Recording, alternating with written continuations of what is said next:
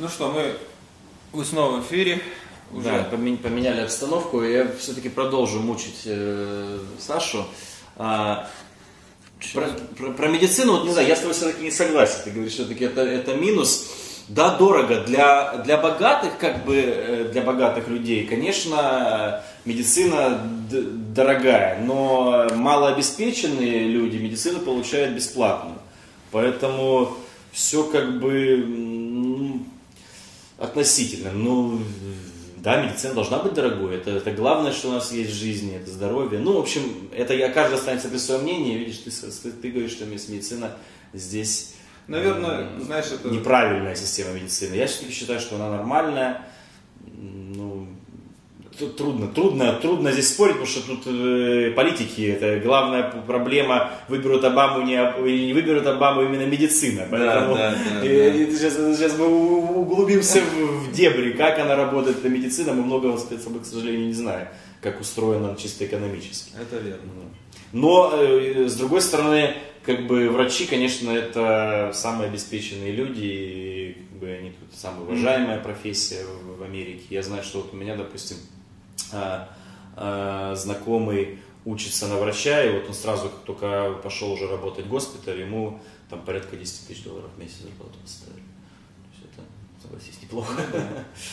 Единственное, ну, вот на врача, чтобы выучиться, это надо лет 7-10 ну, да, то есть да, это да. долгий путь, но он, в конце концов, он очень хорошо оплачивается. Знаешь, как выгодно, кто закончил образование в Советском Союзе, mm-hmm. ну, и, ну или в, в современно, и сейчас просто сдать экзамены здесь, mm-hmm. ты не теряешь это образование. Кстати, хорошо, что ты об этом сказал. У меня на блоге как раз есть статья, я брал интервью у врача, mm-hmm. белоруса, который отучился в Беларуси, а сейчас уже сдал эти экзамены, USMLE они называются, mm-hmm. и он уже здесь врач. То есть там все инструкции, все пошагово, то есть можете найти и посмотреть. Еще хочу дать рекламу блога Сашиного. Он, наверное, первый блогер, который сумел... Э, у меня был такой призыв, что вот давайте объединяться, там, брать друг друга интервью, но он первый, кто начал это, это, это как бы осуществлять, и там вот он брал интервью и, да, у, у других блогеров, там, у меня сейчас планируют еще там у почти всех блогеров взять интервью, у кого-то по скайпу, кому-то лично приедет. Это похвально, и я считаю, что он первый из всех блогеров, кто стал коммуникатором вот этого информационного ресурса, да, ресурсного пространства про США. Мы все равно все делаем общее дело, и я, я только за, когда как бы люди объединяются. Был там один блогер, который, например, там обо мне плохо рассказал, как, как, как же его зовут, господи, Антони, Антони. Антони, э, по-моему, Энтони, да, Сноу или что-то такое. Ага. Вот, Антон, Антон. Вот, и э, потом я там написал комментарий, там, и он, он стер. Он говорит, я стер, извини, там, ну, так все общается, брат, там, ну, да, все да, вот, да. в этих делах. И как бы это, ну, ну мне рад, мне, я, ну, окей, хорошо, все, стер, молодец, как бы. Я там не сильно расстроился, что он там написал, сказал, но все равно, то есть, на, мы делаем общее дело, мы должны объединяться, а не рассказывать людям о тем, кто там, как живется в Америке, а не друг друга тут хаять или там драться за эти просмотры, да елки-палки. Да, Всем да, хватит. Я одно время пытался сотрудничать с одним ресурсом, и мы сначала делали ссылки друг на друга, ну потом они немножко быстрее выросли, теперь я их догнал уже. Но когда они выросли, они перестали делать на меня ссылки с тем посылом, что мы как бы забираем читателей. Ну, на что я ответил, ну мы же не утюгами торгуем. На самом деле, человек всегда вправе иметь доступ к информации, мы просто будем ей делиться, и каждый сам для себя решит, что ему подходит, что ему нравится, и смотреть меньше не станут на самом деле. Ну да, да, согласен. согласен. А, ну, не знаю, что-то, если хочешь, еще расскажи, пожалуйста. Ну, что ты хочешь, расскажи. А, хорошо, ты спрашивал у меня без камеры, а, почему Connecticut?